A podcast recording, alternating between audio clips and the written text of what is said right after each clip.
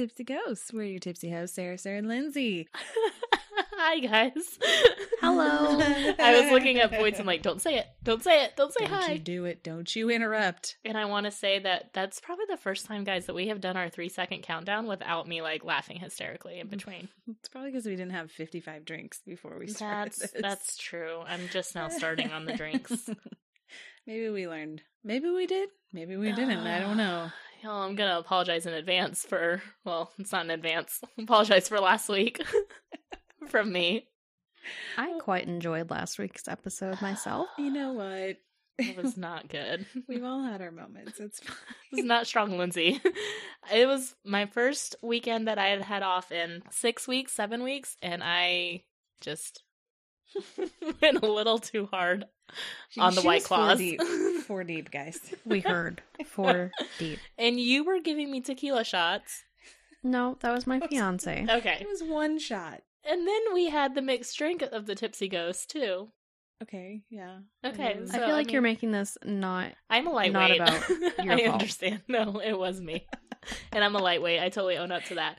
But you guys, after I was like done, you guys did some ghost hunting in the spare bedroom, right? yeah, we sat there and tried to talk to the old man ghost in your Yes. And I had my magical dowsing rods, Mhm, mhm. and they were The amazing. sticks. The sticks. copper sticks. Don't do it. Sorry, Sorry, sorry, and we, sorry, we sorry. tested out the new EMF meter. E- is it EMF meter? Yeah, yeah.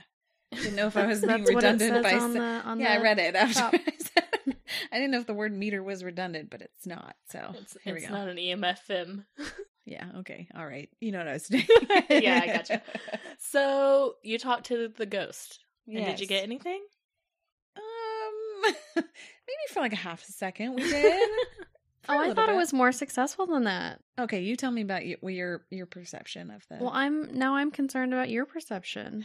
Well, oh my sometimes I tend to like. My perception um, was I was asleep in the chair. That's true. She was. Yeah, Lindsey Lindsey's out of the picture at this point. We all know that I tend to get a little overly excited about these things. You know, let's flash back to my Zak Bagans' descriptions of every photo hmm from Sallie House. So that's why I'm like, yeah, it was totally cool. It's fine. You tell me what you saw, and I'll validate. So we we got the dowsing rods out of their package. They were fresh, and I went and I sat in front of the closet because that's apparently where That's where we heard it last where- time. Yeah, that's where we heard stuff. right. Uh, we were just asking yes or no questions, and we got several responses. Um, yes responses, and just a, I think two no responses. On the rods. uh, with the dowsing rods, and um, it kind of validated for me that there was somebody Yeah, Here. I mean, we were asking just pretty basic questions, I feel like. right, just taking it easy, starting out. Yeah. Definitely, I remember that. But I do remember just like one or two small spikes on the EMF meter. hmm Yeah, I mean, it didn't go into the red zone, um, No. but it did get higher than your baseline green. I've tried to do some research in the meantime to find out Oh. what his name was. Oh, okay. Ooh, I was just going to ask if you figured it out. So the internet has not told me and a Oh, really neat. really simple thing that I could do is march right on over to two of my neighbors and just ask. But that's really intimidating, so I haven't done that yet. Okay. I've asked my fiance. Guess what to we're gonna go do once our food Please gets hold. here. yeah, we're going to be finding it out. Did you find anything? Um, I found a few things, um, but nothing really pertinent to the dowsing rods or this topic. So I've asked Mike to please go over and, and ask our neighbors who has died in our house, and he has kindly agreed. Oh, yay. Perfect. It wasn't the person right before you who owned this house? No. Oh, Oh, it was a couple it gets people ago. Tricky. Mm-hmm. Gotcha. I see. Yep. And apparently, you can't just Google who died here. no, but you get go to like um property taxes. I think all that stuff is public record. You can yeah, put in this. it gets kind of difficult.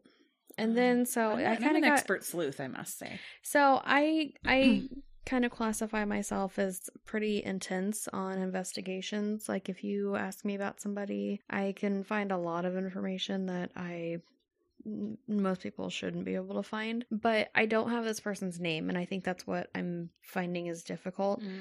Um, and I've in the process of trying to find this person's name, I've I went down a rabbit hole and ended up on Ancestry and found some yearbook photos of my dad in high school and found he had some outrageous sideburns. Oh my. And awesome. yes, I also found my grandma and grandpa's marriage certificate from the 1940s. And I found that you had to declare and be tested on whether or not you had syphilis whenever you signed your marriage certificate. oh, Oh, interesting. oh, in what year? The 1940s. my God. Why did we get rid of that custom? I mean, come So on. I asked my mom about it, and be she's like. Well, right. I asked my mom, and she's like, "Well, actually, that was got that they did away with that in the 1980s, so it's actually pretty recent." And I was oh like, oh wow, "Oh my gosh!" dang, I had no idea. So fun fact. That is a fun fact. Mhm. Wow, that did take a, a hard right turn from That figuring took out us who. somewhere I started Lived this research at like 10 p.m. and I found myself awake on Ancestry looking at my um, grandma and grandpa not having syphilis in the 40s at probably 5 a.m. the next day. and you're like, what have I? Where have I gone wrong with my life? Yes, that's exactly right. I hope you're. Been there. I hope you're prepared to declare that you don't have syphilis on your upcoming marriage certificate. Yes. Well, now that the courts are open, we can. Yay, Get married. You can get married, Mhm, mhm. Oh well, hallelujah. but not till after. Not till after the bachelorette party. That is correct. Okay, Ooh, I'm pretty excited about that. Hmm. it'll be fun. It'll be fun, guys. I feel like you're not very hyped. Get up to my level. That's what she kept saying. God. I am so hyped. Just know it's going to be a big sleepover. Lindsey's probably a little gun shy from a week ago. I know. I can tell. She- Guys, you were very reserved. I'm right not now. like I'm not 22, 23 anymore. And so it took me like I wasn't hungover the next day, but it took me a day to recover. Like I went to work that night and I was like I just don't feel good. Like my head was hurting, my stomach was hurting, and I was just like I just don't feel good. Do you want to tell them about the drive home? says the youngest person here. I know I am the youngest. Only by a few keep it months.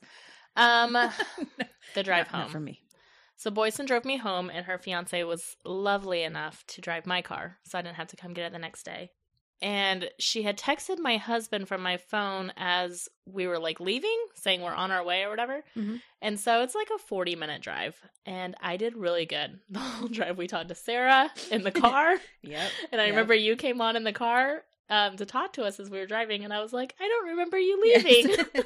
Did you just slip out of there? Because Boyce was like, let's go, let's get in the car. And I was like, where's Sarah? I was already long gone. And so Typical. That's what I do. I just bounce out. I know, I know. See ya. I made it the whole 40 minutes home and I was doing fine. I was talking with Boydston and she pulls into, I live in a cul de sac, and she pulls into my cul de sac and she goes, Which house? And I said, It's that one. And I pointed and she starts to pull into the driveway and I just bolted out the door because I felt it coming. And you guys know what I mean when I say it. yes. And it was, I think it was because we got off the highway and we were hitting all the stoplights and it was stop and go and turning. And I just was like, this isn't working. And so It triggered you. I bolted out into the street. As I'm still driving. She's still driving. She hasn't stopped.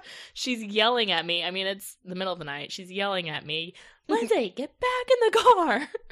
And then I just puked everywhere in my Aw. cul de sac. Didn't even make it to the grass. Shoot. And I get, um, I like kind of said my goodbyes or whatever to her, go inside. There's puke on my shoes. As I take them off in the garage, I run upstairs to my bedroom. My husband's in bed. He was asleep. I woke him up and he goes, What happened? And I was like, Why weren't you waiting for me? Like, I kind of need your help here. And so I went in the bathroom, I showered, and everything got cleaned up. The next morning, my husband looks out our window and you can see my puke in our cul de sac. And he goes, Was that you? And I was like, Yep. Sorry, it was. Hey, it happens. I know. And he was like, You couldn't have gone in the grass. And I was like, Wasn't thinking about that at the moment. No, I was just Trying to not go in the car? just trying Yeah. not to go in the car. I, I think you did a great job. Thanks. Yeah. So- I appreciate you not throwing up in my car. Yes. I felt it coming as we entered my neighborhood, and I was like, I can make it. I can make it. and then that last turn into my cul de sac, I was like, I'm not making it. It's It's never a good sign. this isn't gonna end well. I end can't well. do this. So we had to wait like four days before it rained to wash away the puke in our my cul-de-sac. I'm so embarrassed. My poor neighbors. I'm so sorry. Do you have a hose? I was gonna I there's this do. thing called a hose. You can just I do, but it I was lazy because I knew the ra- I knew the rain was coming. There it was. I was there lazy. it You can handle it. I was lazy. I'm sorry. Back here. Dogs, I need you guys to go lay down so we don't hear your claws. Click, click, click. Go, lay down, please. Go lay down. He's like, but I don't want to. go lay down. Hello. There you go. Good boy. Just need Lucy. I don't know where she is. We'll just have to take a pause whenever she clicks her We way will. in. We'll take a pause for her pause. Oh.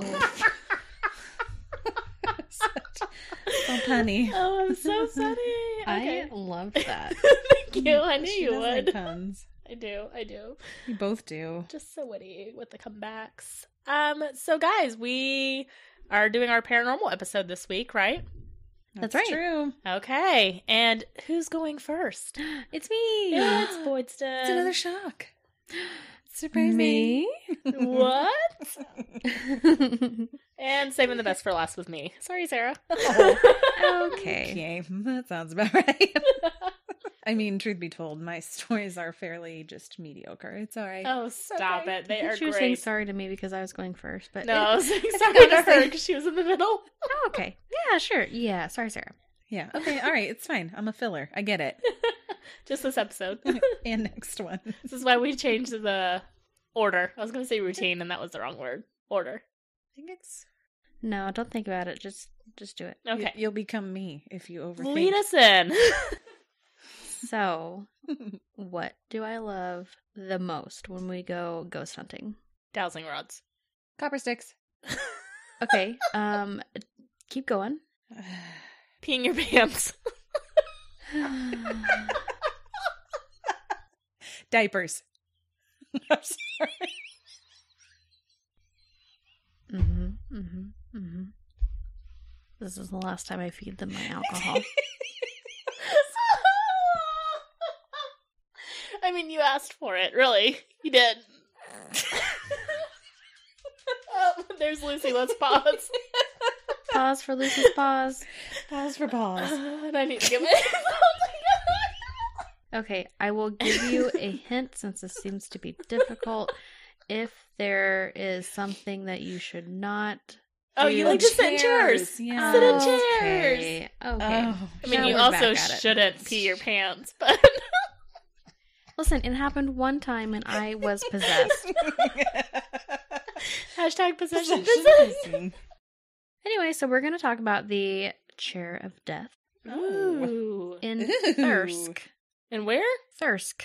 Thirsk with a K instead of a T. Where's Thirsk? It's in England, if you would let me finish. Okay, sorry. My bad. It's in Thirsk, England.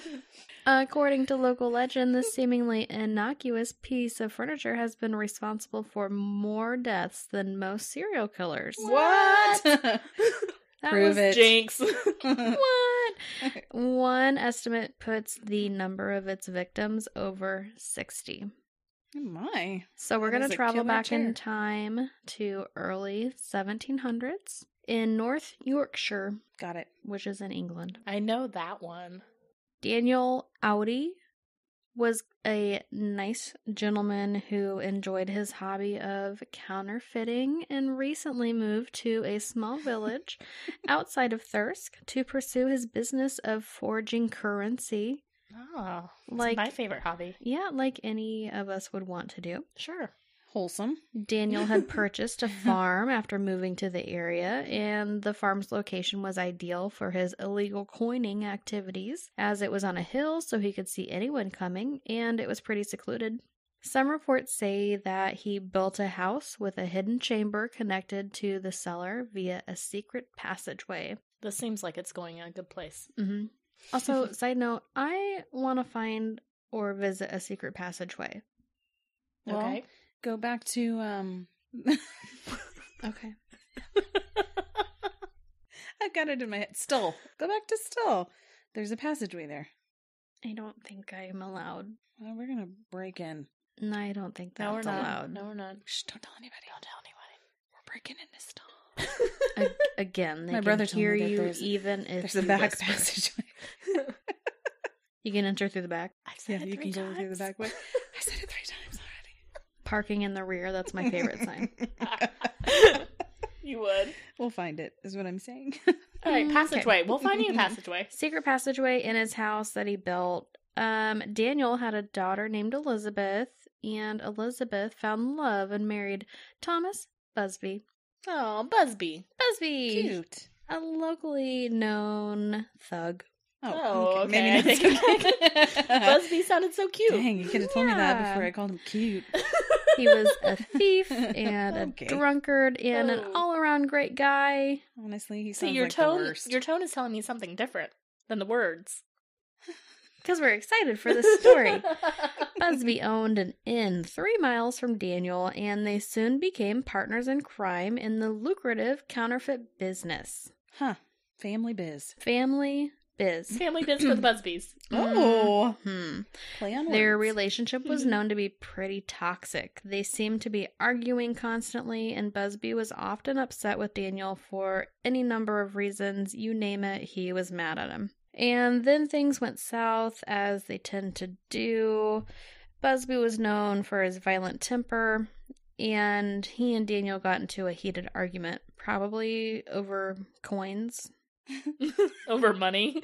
secret passageways. or secret passageways, maybe even his daughter Elizabeth. Their son-in-law and father-in-law, right? Yes. Okay, making sure I'm keeping the Daniel family tree right. has a daughter named Elizabeth. Elizabeth married Busby. Okay, got it, got it, got it. The drunk.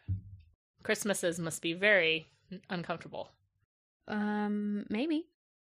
Well, they were obviously arguing constantly. Mm-hmm. hmm So it said that Daniel threatened to take his daughter Elizabeth away this night, and Busby was exceptionally drunk and exceptionally volatile. Hmm. He Exceptional. returned to his inn, and there he found Daniel sitting in his favorite chair. Done. Done. This infuriated Busby, and he forcibly removed Daniel from his chair and threw him out. And then he slept it off, and everybody lived happily ever after. Hmm. No, they I, didn't. I, no, no, this is wrong. You're right, it's wrong. It's a lie.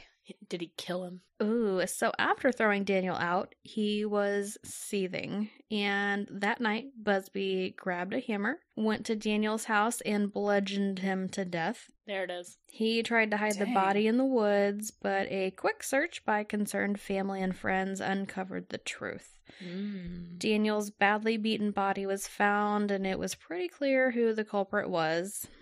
Busby was immediately arrested and charged with murder. After his trial, he was sentenced to death for the murder of Daniel. His punishment. So, early 1700s, what do you think the punishment was? Hanging. That's Okay. what I was gonna say. Was hanging or like what's um putting them in like the gallows or whatever. You know what I'm talking about? No. I think that's hanging. not the gallows. the thing with the hands and the face. Oh, like uh, getting your head chopped off? No, my gosh, I'm not talking about the guillotine. Oh. Not where they kill I you, know but where what you're you talking just about. yeah, I don't know the name of it. where you're like in the you're in the courtyard and everybody can look at you and you're in the Oh, okay. stocks. Is Okay. it? Uh, maybe you're getting warmer. Oh my gosh! Hold on. don't I mean, you're not getting warmer, but I know what you're doing. We're talking googling. We're googling. Hold on. Google. Oh dang it! I mistyped Google. Shit. We're off to a bad. Did you start. type goggle? I do that I did sometimes. Ogle. it missed Oh. my G. All together, Um, huh? Gosh, stockyard punishment. I don't know really what to Google here. Uh, 1700s punishment in England. I don't want to ruin the story. Well, Yeah, she's gonna same. tell us, so just let her. I mean, okay. I, people, let us know what I'm talking about. Everyone knows what I'm talking about. Except for Lindsey. So his punishment was to be gibbeted. Oh, what the fuck That's is not what? I'm thinking of. What is that? Are you It's saying not gibbet? so gibbet. With a B. like, is that where your intestines get ripped out? Okay, so it's Why? when you are hanged, Uh huh. dipped in tar, Ooh. placed in a body-shaped cage, and displayed on a post in full view. So you're dead, obviously, when all that happens. Yeah, you were you were hanged. So they're just like ro- mocking your body, basically. messing with you after the fact. Right. Okay. And in Busby's case, he was placed in full view of his inn. Or that Oh, was the plan. That's disgusting. hmm So It's a on the way on the way to the gallows, Busby asked to stop by the pub, and he sat in his favorite chair and had a final drink. He stood up and he said, "May sudden death come to anyone who dare sit in my chair." Ah, okay. This is why the chair's famous. Yep, I get Here it. we go. Coming together. It remained in the pub for centuries, the chair did, and people were dared to sit in it. All right, the first reported death alleged to be associated with the death chair is that of a chimney sweep who, along with a friend, sat in the chair whilst having a drink one evening in 1984. No, 1894. I was like, that was a long history of that chair just not being sat in. fairly recent. The sweep never made it home that night. Being Oh. completely inebriated, he laid down on the road to sleep. The next morning, his body was found hanging from the post next to the gibbet. oh. His death was ruled a suicide, but in 1914, the friend with whom the chimney sweep had spent his last last hours with admitted on his deathbed to having robbed and murdered his friend. Oh my goodness. During World War II, I did it. Did you hear you it? I caught it. That was very Whoa. great. I'm very proud of you. Thank you. Airmen from an nearby base made the pub a hot spot and the chair became a hot seat and people noticed that ones who sat in sat in it would never come back from war. Hmm. Hmm. In 1967, two Royal Air Force pilots sat in it and while driving back, they crashed into a tree and died. Mm. Why has nobody burned this chair? A few years later, two bricklayers decided to try it, and that afternoon, the one who sat in it fell to his death. The cursed chair has apparently killed every person who has sat in it, no matter what. Some instances include a roofer who sat in it um, and died after the roof he was working on collapsed, a cleaning woman who stumbled into it while mopping and was later killed by a brain tumor. Okay, she didn't mean to sit in the chair. Come on, chair. She did. It knows no boundaries. Does it it cares say- not? Does it say like how long it took for them to die from when they sat in the chair? That's a good It's pretty quick. Oh. Okay. I was gonna say like she sat in the chair and then 20 years later she had a brain tumor. I'm like, mm, no. Mm-mm. No, and kind of historically, brain tumors are not long, 20 years, yeah. long. I meant like to suffer from. no, I know. I meant like 20 years later she was found with a brain tumor. Mm-mm. Okay. A number of cyclists and motorists who suffered fatal road accidents have also been noted to have sat in the chair prior to their accidents. A hitchhiker who was run over after having spent two nights at the pub and sit in the chair, sitting in have he sat in the chair. Okay, I'm with you. I gotcha. A local man died of a heart attack shortly after sitting in the condemned chair.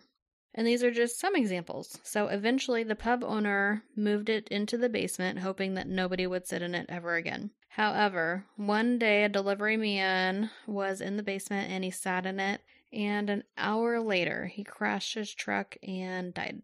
Aww. Aw. Okay, so that kind of answers that. An hour later. Mm, I mean, that's not consistent, but it's But no, I get what you're saying. It's freak. It's it's soon. So it's said that for some time prior to death, and the time varies in all cases, the person who sat in the chair experiences haunting experiences, including extreme itching, paranoia, hearing things, confusion, items being moved, and written warnings on mirrors and walls about the person's imminent death, in addition to many other strange happenings. After the death of de- the delivery man, the landlord asked the local museum to take it, and they did. Hmm. So, to ensure nobody sat in it ever again, they hung the chair five feet from the ground. Why don't they burn it? Well, I mean, they don't burn a lot of haunted items That's like dolls true. and stuff. Although people are now safe from sitting in the chair, new stories still hmm. come about the chair's power. So, although the cursed chair is now unable to cause any more harm, many claim to have seen the ghost of Thomas Busby at the site opposite the pub at which the gallows stood. And at the pub itself, there have been reports of a tall, terrifying, faceless apparition on an upstairs landing, which disappears through a wall, leaving those who encounter it f- and filled with a sense of dread and despair. Okay. So that's one chair I will not be sitting in. I'm very glad to hear it that you will Mhm. not be sitting in that chair. Yep. So 60 people. That's the estimate. That's a lot of people. Mm-hmm. It's just a few. It's a lot of people who are like, hey, I hear if you sit in this chair, you're going to die. Nuh-uh. And then they go sit in that chair. You think by And like die. number 30, you would You be think like, by maybe number I shouldn't. two? Well, yeah. okay.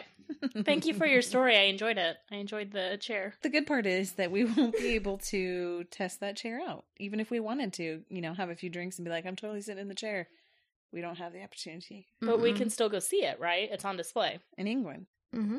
All So we can't just like, you know, go pop over right now. I mean, I guess we could, but I'm not. I mean, like, we could catch like a red tomorrow. eye. Yeah. We it's could kind do of it. expensive. Yeah, it is.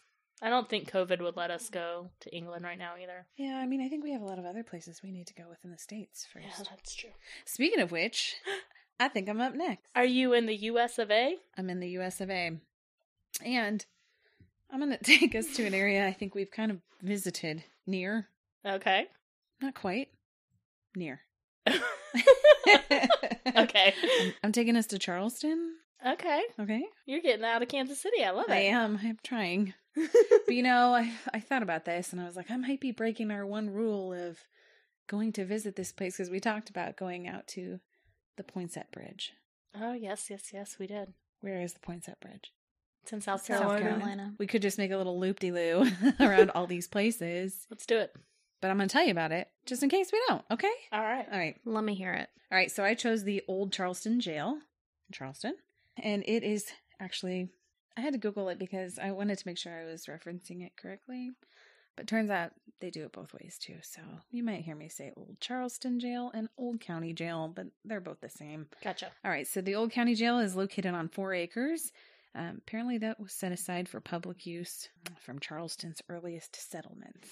FYI, Charleston has a lot of ghosts. Yes, because it's a very old town. it is. well, comparatively to America. yes. We're still babies.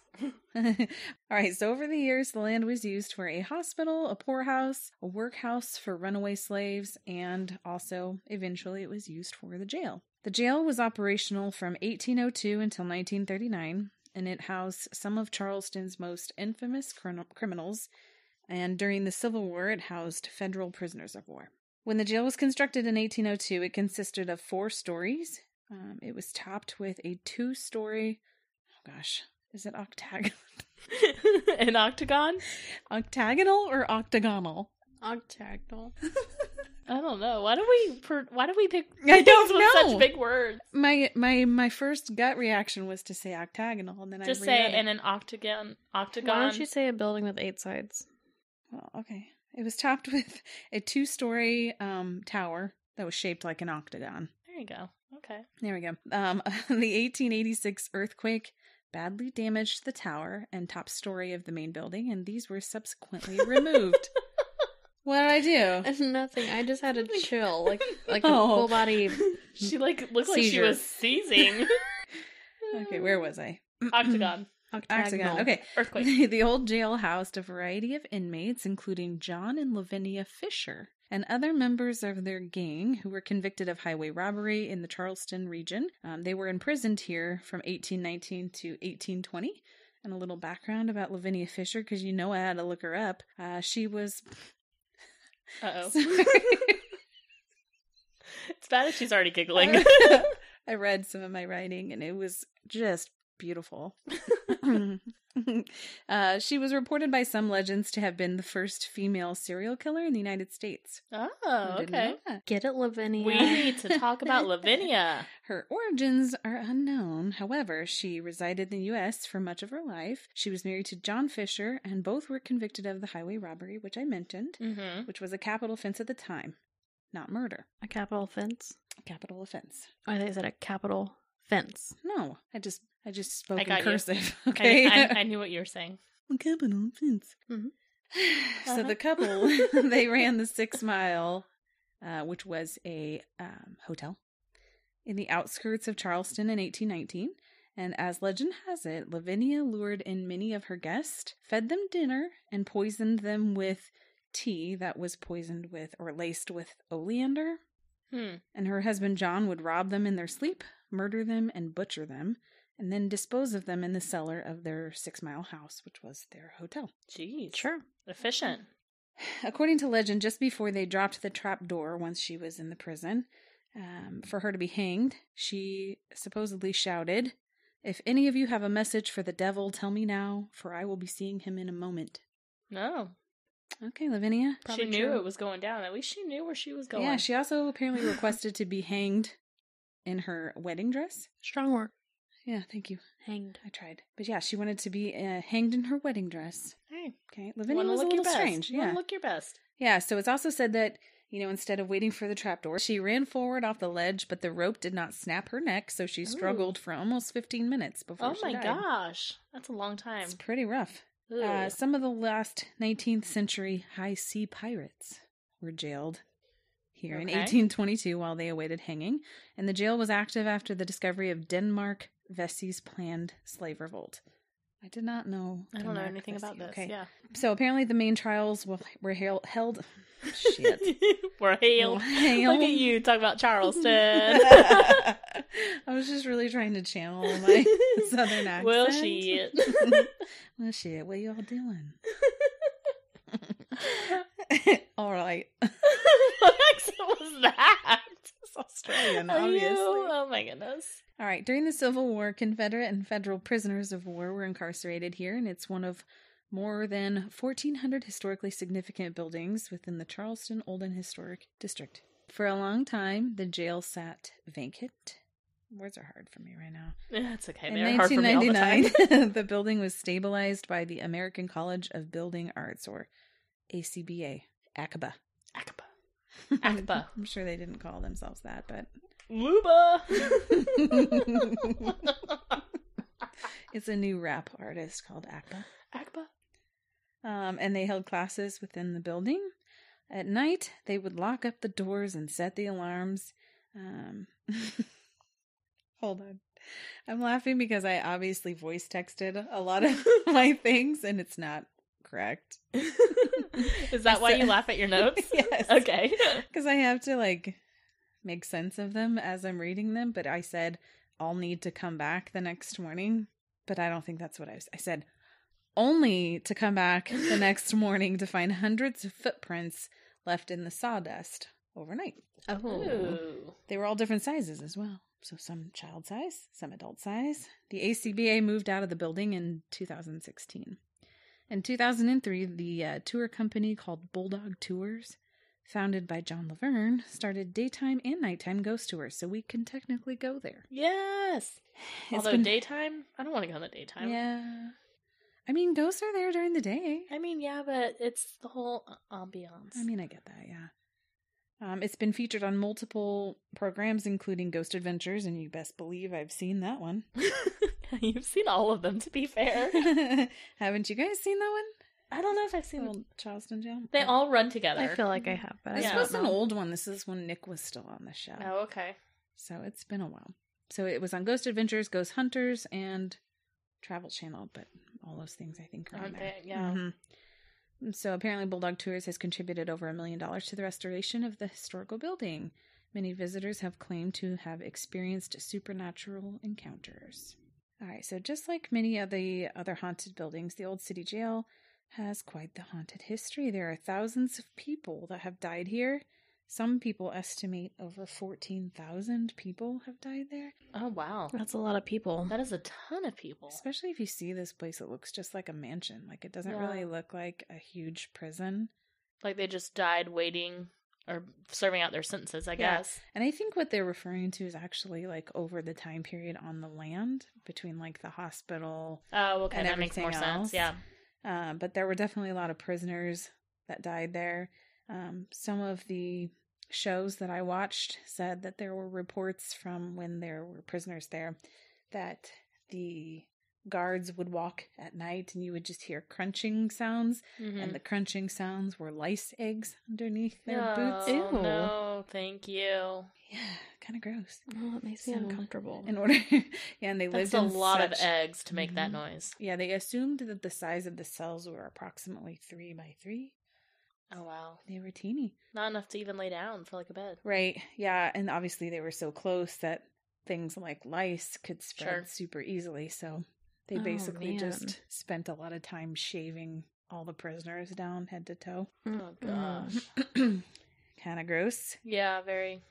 Okay, so when the jail finally became the place for convicts, like we spoke about earlier, it was built to only house about 130 prisoners, but at its busiest time, the jail was holding approximately 350 people. And again, this was a pretty small building. Looks Mhm. like just a house. Mm. So it's a lot of people clammed in, crammed in there. yeah, clammed. They were clammed in there. um, They're lice. them and their clams. clams and lice. Their clams were overtaken with lice. clams. okay. All right, I'm going to stop. All right. okay, so the first ghost that visitors say that they have seen lingering in the jail's Lavinia. Oh, Lavinia was coming back. Shocker. Uh, paranormal experts will always bring up her final words, like we spoke about. She Mhm. was talking to the devil. Um, there have been multiple sightings of her walking around the jail, and paranormal teams even got a recording of her speaking. When they asked her a question, she answered, The devil. Is she wearing her wedding dress? I didn't get that part, but that's a great Oh, question. I hope so. That would be so creepy. There's been videos um, and pictures of her taken as well. One woman claims to have seen a man walking from one hall to the other, and when she asked about him, the tour guide told her that it was Mr. Fisher, which would have been John, Lavinia's husband. Right. Makes sense if she's there, he's there. Yeah. They didn't really speak a lot about like how he died. Obviously hers was fairly dramatic though. As the tour began, walking further into the jail, the woman felt something tug on her hair. She jumped and asked if anyone had seen anything. No one had, so she kept going about her business. Minutes later, the woman said she felt someone's hand on her neck. Oh. She wasn't able to breathe, and the tour guide thought she was having a cardiac arrest, Oh wow. which is fairly severe. Yeah. Side note, I kind of want a ghost to tug on my hair. Oh. I think that would be Okay. a do experience. No, now next time we go, don't you guys go and start tugging my hair and be like, it's a ghost. It's no, a it just sounded kind of dirty. I didn't mean it like that. I want a ghost to tug on my hair. I'm just saying, I feel like that would be. I don't Hashtag know. ghost sex is what you're looking for. I don't want a ghost. Dang it. I don't want a ghost to wrap their hands around my throat or to claw me or scratch me, but a little friendly tug on the hair, yeah. okay, all right, sure. Okay. I'm not a. Uh, Mm. this all counts. You guys are the dirty ones. yeah, I'm not the one who said I kind of want a ghost to pull my hair. I said. Okay. I'm just. I feel like I'm digging the Yeah, you are. whole. Yeah. you know I'm gonna keep going if. I if you keep bringing it up. okay, continue. Okay, all right, sorry. when the tour when the tour guide asked if uh, she was all right, she told them someone was choking her. Mm, okay. Don't look at me. I don't want that. You you like that? No. Stop hitting your microphone. I did that one time. one time, I'm sorry. I do not want to be choked. She wants choked and hair pulled, apparently. Lindsey. uh, okay, all right. That went down a rabbit hole. Thanks to you guys. She immediately left the jail and ended the tour herself, which I would too. I mean, that, that I mean, if a I was, yeah. dramatic. There are many tour guides that have reported being manhandled in the jail by ghosts and seeing orbs. This building does hold a lot of spirits, and that's why um, it's in the haunted place in Charleston, South Carolina. What says there? Oh, I see. I missed the top. It's It's the like, top haunted places. I was like, uh, okay. Good job, Sorry Sarah. About that. You know what? It's really hard to read when it's in black there. It's not my fault. You can't see it on this. I no, they that. can't see. They don't know what you're talking about. It's very hard to read. But it, it's in the top haunted places in Charleston, South Carolina. We can add it to our list. Can't wait. I'll go there. Will you go there with us? I bet you would go there. hey, ghost. To wear your wedding dress. I'm wear my wedding dress and show up. Be like, want to pull my hair? I'm into I hear you're you into choking that. me and tugging my hair. Yeah, I hear you're into Preferably that. at the t- same I'm gonna time. wear. I have really long hair, guys, and I'm gonna wear my hair all down and just be tossing it. Oh my gosh. As Maybe we if you just announce it early on in the tour, like loudly. Multiple times, actually. I Pull my hair. Do it. Choke me, I like it. oh God, we're gonna get kicked out. like who are these sick people? what are they into in Kansas and Missouri? Hashtag dirty ghost talk. Oh my.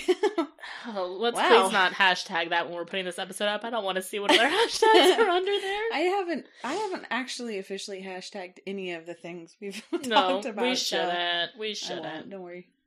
Hashtag purse wine. Hashtag spirit thrusting. oh gosh, don't want to see the things that come up for that. Oh gosh, yeah, good call. Okay. Well there we go. there That's you go. the- That was good. I didn't know if we were over or if we just got off on a tangent. nope, that's it. That's all that's all I got for you. On uh, the old Charleston jail. It's Charleston SC. Let's see. All right, It's, uh, drink South break. Croatia. South Croatia. Knew it was coming. Gosh, the amount of times I'm telling you guys to suck an egg tonight is going to be a lot. You knew drink you knew it was gonna happen. I'm Oh sorry. no, I had to take a drink. I'm you sorry. guys! I just googled ghost What? penis, and Why? Why? I Who was is just the dirty curious. birdie now? Your phone's like, um, oh my gosh, what did are you okay? I don't even know if I want to know what you're pulling up. Is it pictures? Let me see. well, yeah, I went to images. Oh gosh, of course you did. no, no. Okay, Oh, don't God. send it to me. I don't want this on my phone, but let me see. What? New tattoo idea for you. First Oh, of it's a tattoo? okay. Show me. Oh, now she wants to Between I don't that, the tattoo and the Feliz Halloween. see. Felice. Oh, I, Halloween. I lost. Oh gosh. Oh my gosh. Nope. Nope. Nope. Nope. That third picture. Mm-mm. Is that the Feliz Halloween? yeah. Yep. I, di- I couldn't see the words, but yeah, I'm assuming That's actually pretty clever. that's uh, something. All right, guys. Ready. So my story, you guys are getting a treat. Is a Yeah. two for one because we're going to do a to be continued for my story because it's so much information. Okay. So I'm gonna start it off and then finish it up next week for you guys. Can't wait. So we're doing it on David Paulides. You guys know who this is? No clue. No. Okay, I'm excited. So this is a story that's a little bit paranormal, a little bit conspiracy theory, a little bit true crime. It's kind of like everything all rolled into one. Okay. So it's one that I wanted to do for a while, Okay. But I knew it was going to be a massive project, and I'm not going to be able to talk about all of it. Is he polite? To us. Sorry. oh my goodness. That's how we're going to remember. So he is a former police um, detective who is now an investigator and a self-published writer. Um, and he is behind the movement of Missing 411. Have you guys heard of this? No. no. So this is about, did you know, this isn't a fun fact, but the national parks have no database of missing people. Yes. And I didn't I tell you didn't we talk about this at work? I don't know. How Mm, maybe it wasn't you, but I was talking to somebody Who else are you talking about paranormal stuff with? you No, no. jerk. Somebody- Cheating little jerk. No, no, no, She's it full was of you. harsh words It totally was you because you were trying to go to Glacier National Park. And I was like, don't go to national parks because people go missing in national Yes. parks. Oh. So this is what we're talking about is missing people at national parks. Yes. Okay. I didn't know that. It is like there's a whole like Reddit forum about missing 411 and about um, search and rescue officers telling their paranormal weird stories that are unexplained. Guys, it's fascinating. okay. Kept me up all night. I am so excited. Here we go. So he has written about seven books and he has investigated tens of thousands of cases, but he's written about 1,400 cases are the ones that he's really kind of delved into. Obviously, here's my disclaimer, guys. I have not read all seven books. Oh, okay. I have not read any of his books actually. Um, so this is going to be a very brief overview. Yeah. So, in his books, the Missing 411 Project documents the disappearance of people in national parks. So, it all got started because he was approached by two off duty park rangers um, who stated that there was a multitude of uncanny disappearances in their parks and were concerned that the park was not handling these cases appropriately. So, he started getting into it and started researching. That's when he found out he called, you know, national parks who have all these people on payroll and all these search and rescue officers who are highly trained and found out that there's no database for missing people to be tracked across the system. So, because of this, nobody knows how many people are currently missing from the parks. So then he said, Well, what would it take to get a record of it? Like for you guys to create a record? And they basically said it would cost $1.4 million for them to create such a list. So that's kind of what started all of this. So, through his research, he has found clusters, which are like hotspots where individuals disappear at a higher rate. These are concentrated areas, and I found a map of it that's really cool. We'll have to post that when we post this episode for you guys to look at. Um, but the concentrated areas are mainly present in California, Colorado, Washington, Georgia, Michigan, and Arkansas. And he's identified 52 regions. Throughout the US, there was some in Canada, like kind of up by the border up there too, as well. Kind of what gets him to start looking at a case. He won't look at a case if it's like obvious animals interference or, you know, something like that, or if it's an obvious drowning, or if the individual had some kind of mental health disturbances. He won't look at that because then people think it's suicide. Um, basically, he only looks at those that are unexplained, and you can't. They haven't found anybody, and it's like no traces. So that's kind of how he picks the cases that he looks into and writes about. So in these cases, he has identified some patterns that are peculiar. And this is kind of like a pattern that he sees. He kind of talked about a little bit. And he said, you know, if you look at five disappearing missing people cases, you're going to find nothing's going to line up, everything's going to be different. He goes, but when you look at 5,000, you're going to start picking out things that are similar. So this is what he's found. Number one, search dogs behave strangely. Either they can't pick up a scent at all, or they lay down and stop searching as if the person just vanished into thin air. Cadaver dogs are also not able to find a corpse or a scent at all. Another pattern um, the body is found eventually, but found in an area that has been searched. And he said, not even just like searched once, like searched several times, dozens of times, hundreds of times. Because typically with the parks, they will search for seven to 10 days. And that's when the search kind of goes off because the chances of finding someone still alive after 10 days is severely decreased. So he said it's also not uncommon for the deceased to surface on a main trail or a place that has already been searched. They find that people or victims will travel uphill instead of downhill. The missing are often found at high levels of elevation, traveling an insane amount of miles through treacherous terrain in a time period that seems impossible. And he said, typically, you know, when people are lost, they know to go down because you're going to try to get to the bottom of the hill because that's where help's going to be. And they're finding people who are going like miles up away from camp. Weather related phenomenon. Shortly after they go missing, the forecast gets real nasty rain, lightning, fog, blizzards, all of this, which delays their search parties as well. And he says a lot of the times it's like a storm will come right after the person goes missing. Missing clothing, shoes, pants, shirts, jackets, all of those are often removed even by kids who are too young to do it themselves. Mm.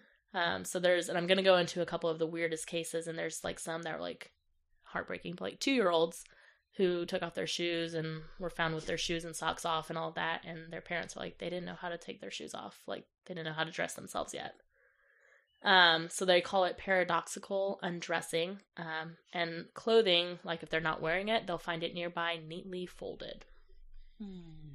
just ugh. yeah high amounts of plane crashes so search planes and helicopters crashing at abnormally high rates during their search they also find people there with extreme ends of the intellectual scale. So on one side there will be really well educated people, and on the other side there's people with disabilities. And I don't understand this one at all, but German ancestry, those with German heritage appear to go missing at higher rates. Okay. I have no idea why. I it was like I saw that and I was trying to Google and find out and I couldn't find any more information. Hmm, like I said, I haven't read the book, so maybe he goes into it then um, and boulder fields and granite. So a large amount vanish in boulder fields or areas with huge amounts of granite. Uh, Yosemite National Park is the largest place that has all of the clusters. So they're the park that has the most. And they talk about this kind of like the people who have different views than him. They're like, well, Yosemite is also one of the most popular national parks that probably has one of the highest traffic next to Yellowstone. But he also talks about how Yosemite happens to be the biggest source of granite out of all of these parks, too. Mm, interesting. Um, a body of water is typically present.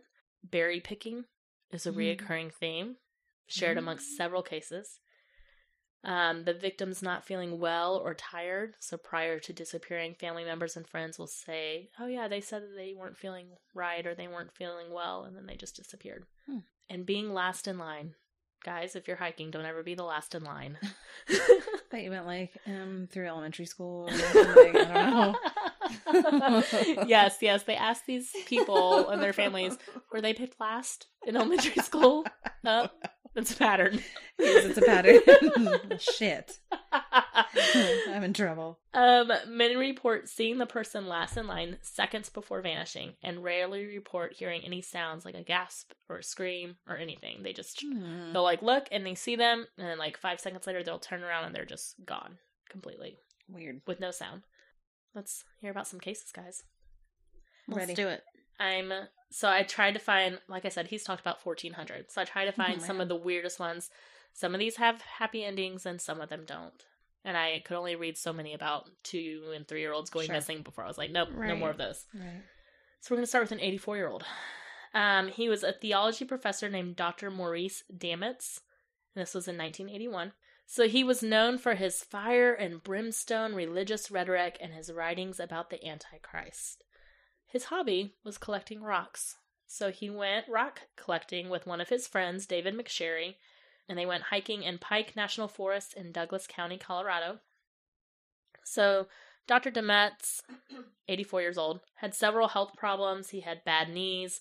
He wasn't really able to make it very far on his own due to his age, which is why he always brought his friends with him. So David would drop him off at a spot and then he'd be like, I'm going to go look over here for some rocks. And he said he checked on him every 15 minutes. And then they would go and move on to a new location together. So he estimates he was about 50 yards, 150 feet away from him um, when he went to check on him. And he said, Hey, we're going to leave in about 10 minutes. I'm going to go finish cleaning up my site. I'll be back. And he's like, Okay, cool.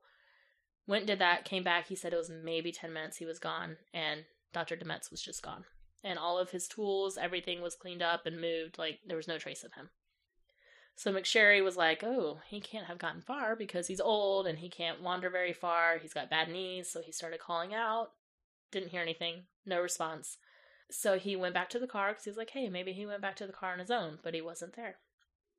So there was a five-day intensive search. No trace left. There was no blood found. No sign that he had been attacked by animals or a victim of foul play. Hounds found no scent around the area whatsoever.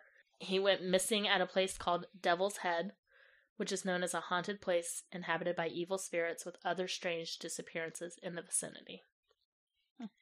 He was never found and was officially declared dead in 1990 after being missing for nine years. And to this day, they've never found any trace of him. Wow. That's sad. Yeah, like I said, sorry, guys. Some of these are going to be real sad, especially because a lot of them are like kids. Thanks for the buzzkill. I know. I'm sorry. I'm sorry. And there's like also some that are like hunters, like people who knew the outdoors and knew how to basically like survive. hmm Professional hikers, things like that. I mean, it's like anybody. 1958, Bobby Bizup, 10 years old. Mm. So he was attending a Catholic camping retreat called Camp St. Malo at Rocky Mountain National Park. He was partially deaf, so he had a hearing aid, and he went to a place to fish. There was camp counselors around, a lot of kids were around. They were all fishing there as well. So a counselor, when it was time to come back to camp, a counselor and Bobby started walking back to camp.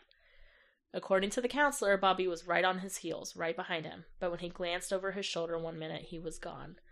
So he thought, oh, Bobby's playing a game with me. So he started calling out. He was looking for him, but he couldn't find him anywhere. Was a nine day long intensive search involving nearly 400 police officers, volunteers, and airmen from Denver's Lowry Air Force Base. They used tracker dogs. They couldn't find any trace of him anywhere.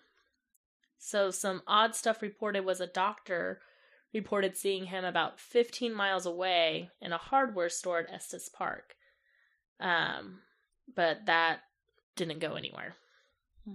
June of 1959, nearly one year later, there was some torn clothing and a broken hearing aid found and a few bone fragments.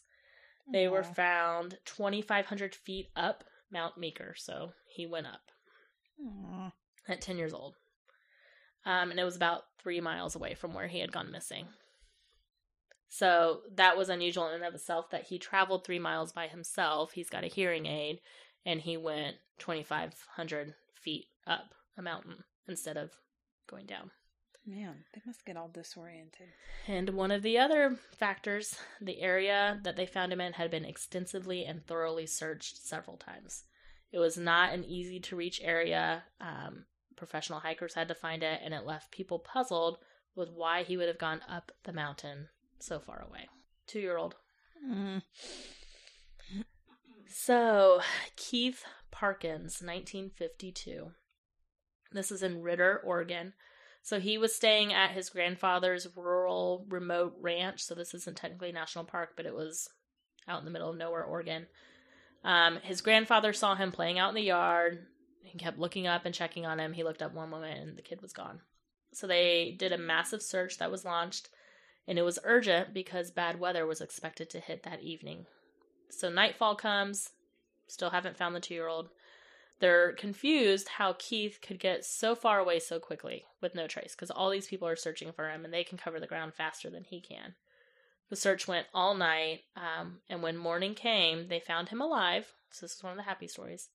But he was lying face down on a frozen pond eight miles away. Oh wow. So this was rough wilderness for him to have traveled through. His jacket was taken off despite the cold, and his clothes were ripped, but there was no physical injuries on him. And it was estimated, given his age, that would have taken him 20 hours to cover that distance. Which, as a two year old, and it was like freezing temperatures outside, it was pitch black dark. A two year old's not walking for 20 hours. I was gonna say that just seems Mhm. impossible. Mm-hmm. and he was laying face down on a frozen pond alive. Aw. survival experts all say that it's impossible that he would have covered that distance at night in the winter. There's just no way. Wow. And his jacket was off. Oh my. And his parents were like, he didn't know how to take his jacket off. I'm to do one more, and then we're to save the rest for the other night. I'm trying to say which one I want to do. Um, let's do another happy one just so we can end on a good note. Okay. So this is a really cool one. Stephen Kubacki. I'm probably not pronouncing that because he's German. so this is another one of the factors. I love when you try to pronounce things. That's my favorite. I just keep picking these names and I just can't do it.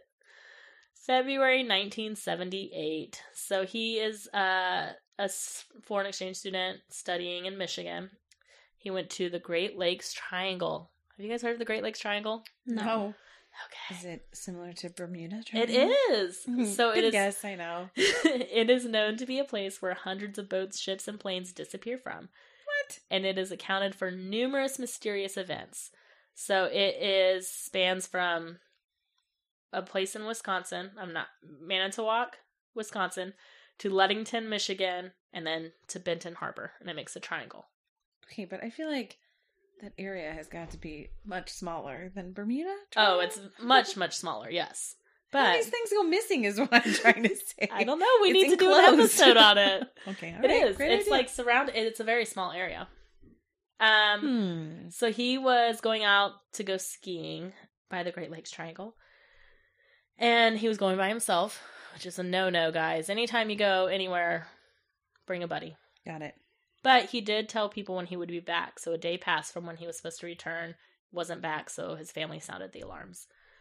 Um, they reported him missing, and they found his skis and poles on the beach of Lake Michigan with footprints leading up to the lake on the ice. So they got an airplane, they flew over the footprints to follow it, but the footprints just stopped suddenly at the edge of the ice. And the ice had not been broken, and his backpack was found there too. Okay, can I ask a stupid question? Go for it. Do you mean water skiing or like No. snow skiing? Snow skiing. Okay, Because the It's lake winter. the lake What- was frozen. I don't know. It's February in I Michigan. don't know what the hell they do up in Michigan. Okay, It's cold. it's probably not cold to them. it's February.